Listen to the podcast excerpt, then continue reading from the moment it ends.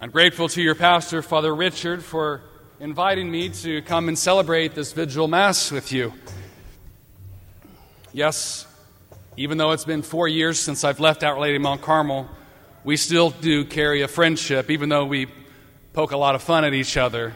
I really don't have much to say about him in this homily, but I'm sure if there was um, a real desire from the congregation, I could sure tell a story or figure something out to share with you. So we find in the gospel today, we set this scene, St. Paul sets, or St. Paul, St. Luke sets this scene in the gospel of seeing that there's a great number of people following Jesus.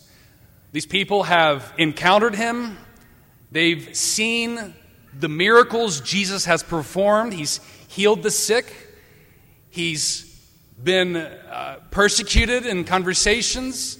People have taken on to what he has said, and there's some that were obstructive to him, not willing to take that leap of faith and follow him because they wanted to carry on their own selfish ways, their own lifestyles. And so we see in the gospel today, St. Luke is saying, painting this picture of in this journey, in these travels with Jesus, there were great crowds of people it kind of makes me envision from the movie Forrest Gump when Forrest starts beginning, for no purpose at all, to begin running for no reason at all, which I find to be ridiculous. And when he starts running, he starts out all by himself. And as he continues his journeys and his travels, he turns around every so often and he sees more people following him. And then at the very end, there are loads of people that have followed him. Now, clearly, for no purpose at all, they wondered, Why are you running? And he says, I just felt like running. Well, this race in life that we call discipleship, our race to heaven, to be saints, isn't one that we say, Well, I just felt like it because it was a good feeling. That leaves us empty. And that's a, that's, a, that's a really a result of the secular world that wants to try to say, you know, having a, being a disciple, being faithful to Jesus, suppressing my own feelings because maybe it's because it feels good or because maybe something the church says or the church teaching I'm, I, I don't want to do, I don't want to follow, I'm not all in. I get disgruntled by it. Well, the Lord's not saying, well, then you're on the outside but rather it's a journey to Him to understand the wisdom of the church. Because it is a, it is a relationship between us, you and me, and our Savior, Jesus Christ. It is a reality that He has come into our lives because there was a fracture in the relationship between humanity and the Father. And so, Jesus, through the incarnation, comes into our lives to be able to restore what was fractured. Because in the beginning, we recognize that we are created as beloved sons and daughters of the Father. And in the opening prayer of Mass, known as the Collect, the, the Collect directs us, our prayer, at the entrance of the Mass. And so the Collect reads about addressing adopted, those who re, are received as adopted, beloved sons and daughters, that we may we may experience, we may experience the true freedom for an everlasting inheritance. Well, what obstructs us from that true freedom? Sin, a life apart from God, selfish desires, my own wants, my willingness to not be all in in this journey of discipleship. So we see this journey that all of these crowds of people are following Jesus. And, they, and he turns to them and he gives them three reasons to follow him. Three reasons to be his disciple. And he says, firstly, if anyone comes to me without hating his father and mother, wife and children, brothers and sisters, and even his own life, he cannot be my disciple. Well, that sounds pretty crude. You're saying to me that the fourth commandment is to love, uh, on, love and honor our father and mother. Jesus is saying, hate his father and mother. Well, we have to look at this and see. In the Hebrew, what hate means is to put into second place, in second order. So, what Jesus is saying here is, love me above all things, and everything else, even father and mother, brother and sister, wife and children, brothers and sisters, even your own life, secondarily. Second challenge. He says, Whoever does not carry his own cross and come after me cannot be my disciple. Thirdly, he says, if any of you who does not who does not renounce his own possessions cannot be my disciple. Brothers and sisters, this gospel passage is about the cost of discipleship. What the Lord is asking us, how are we going to be all in or not? There was a student one time who graduated high school, spent his first semester, first year at a community college, and really had this burning desire to go to Purdue. Must have been a, a, just a wise person to, to want to go to Purdue. And so there was this ardent desire in that second semester. The first semester was kind of rocky. Loved the social life, the freedom, the worldly freedom of my parents can't tell me when to come home anymore. I can go visit friends at other campuses. I can study here and there. No one's going to care if I go to class. So The second semester, he really wanted to go to Purdue, but he knew there was certain, certain parameters that he needed to meet in order to go and make that journey. And so he knew that he had to get better grades. He knew that he had to buckle down and develop a routine study habits. He knew he had to put things in priority to be able to fulfill that goal. Well, lo and behold, that goal became a reality because of his fervent desire and passion to fulfill that goal. Now, that story may have, may or may not be the story of my journey to Purdue, but I made it, and I graduated, and I'm proud to be a Boilermaker. But the question there was Am I all in or not? I knew that the goal was to get to Purdue, but I knew it, was going to take a lot of work to make that a reality. And so the question flashing in my mind was Am I all in and committed to this or not? Because if not, the reality was I was going to have to probably stay at IU. but the reality was that goal would not be fulfilled. And so I think it plays into our life with the Lord. And, and this cost of discipleship is that Jesus is asking us Are you all in or not? Are you all in or not? Because everything about our faith is about an experience of true freedom. And in its experience to, to have that fulfilled goal of an eternal inheritance in heaven. None of that's guaranteed, but it is a journey and it is a cost of discipleship. So, is it a cost to see that am I willing to put things of my life that I have prioritized right now, relationships and things like that, secondarily, and put Jesus Christ as first and foremost?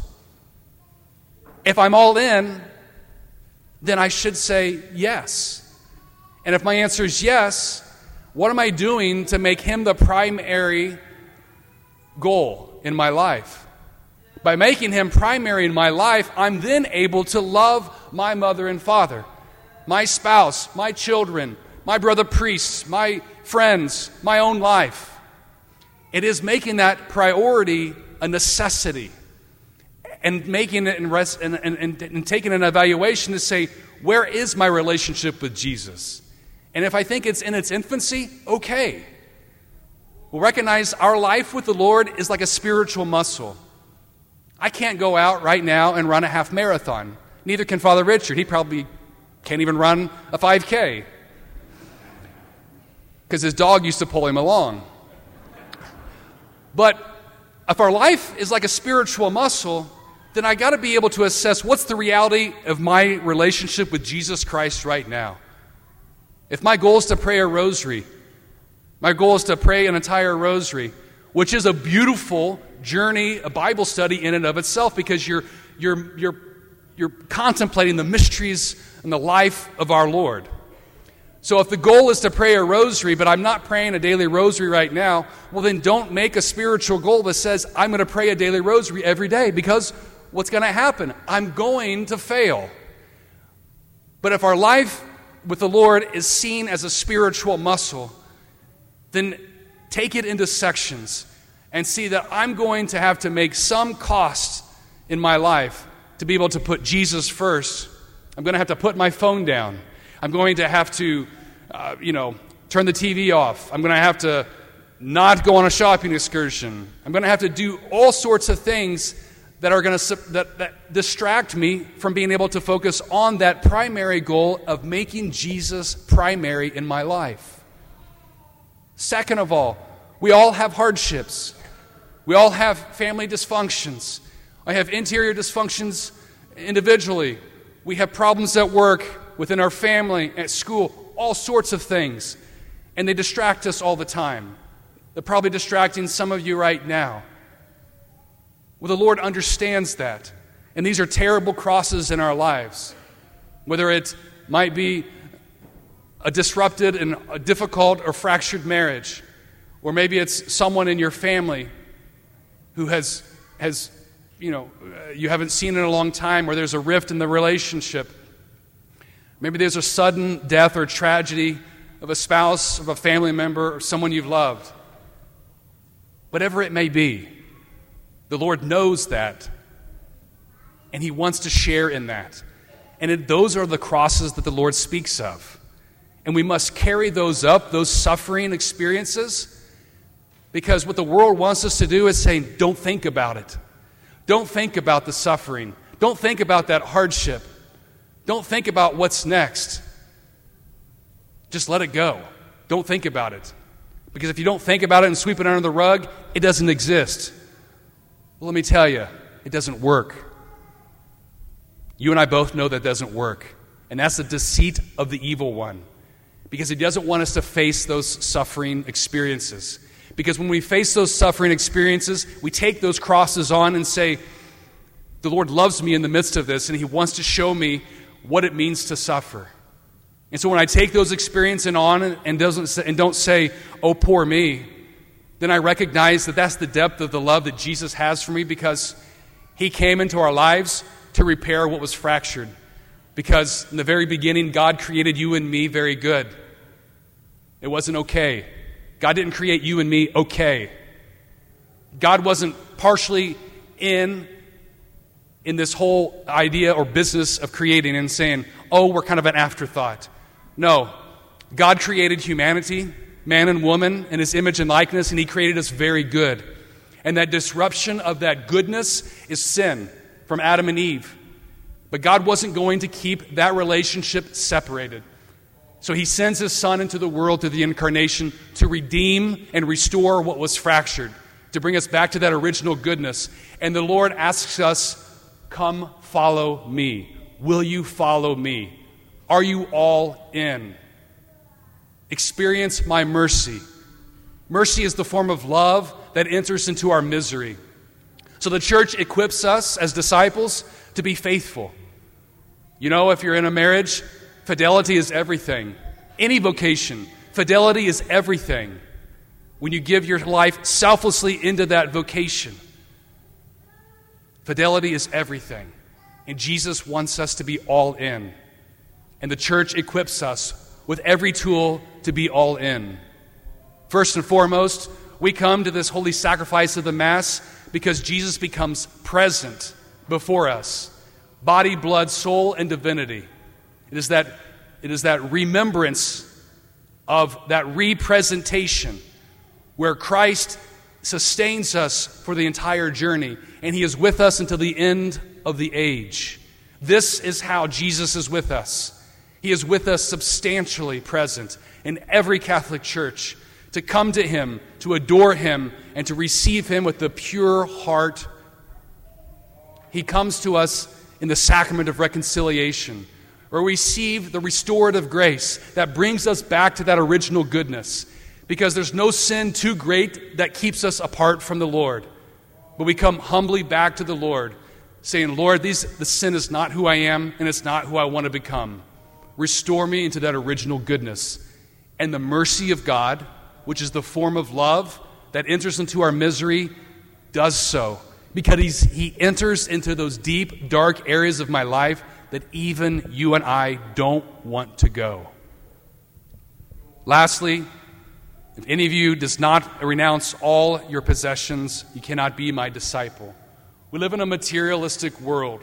It's a struggle because we see all of these ads pop up on our screens or in our mail. We see all of these billboard signs. We want more and more and more. And that isn't an empowerment for success. As a disciple, we don't need all of these things to gain heaven. I look at St. Paul. I've been reading a little bit of St. Paul and his letters to Timothy lately. And in 2 Timothy, there's a mentoring be going on between St. Paul and Timothy. So St. Paul is imprisoned, and he, he recognizes something in Timothy. And in this mentored relationship, it is what we also see in our lives that it's also important for us as disciples to be discipling other people, to passing on the faith, to allowing them to understand, to know, love, and serve Jesus Christ, who is a real person. So St. Paul is mentoring Timothy in his letters from prison. Now, could you imagine Timothy? He's probably thinking, Paul, I don't want, I know you're in prison, I don't want that. And St. Paul is writing him, and he's saying, I charge you, Timothy. I charge you in the presence of God and Jesus Christ, who judges all the living and the dead. He says, I, I challenge you to preach the word, to be urgent, no matter what the season or what the, what the rebuke or what the cost may be. He says, For there is a time coming when people will not endure sound teaching, but having itching ears, they will accumulate for themselves teachers to suit their own likings, and will turn away from listening to the truth and wander into myths. Here's the challenge as for you, always be steady, endure suffering, do the work of an evangelist, fulfill your ministry. Brothers and sisters, that is the cost of discipleship to be all in and to look to the saints who have gone before us who endured those sufferings, knowing that t- carrying that cross is worth it. On Monday, St. Teresa of Calcutta, it's her feast day, known to many of us as Mother Teresa. And she was an outstanding example of what it means to live a life of, re- of radical discipleship, placing God first, embracing the strength of the cross, and following the path of Christ. St. Teresa of Calcutta said, why must we give ourselves fully to God? Because God has given Himself to us. If God, who owes nothing to us, is ready to impart to us no less than Himself, shall we answer with just a fraction of ourselves? To give ourselves fully to God is a means of receiving God Himself. I for God and God for me. I live for God and give up my own self. And in this way, induce God to live for me. Therefore, to possess God, we must allow Him to possess our soul.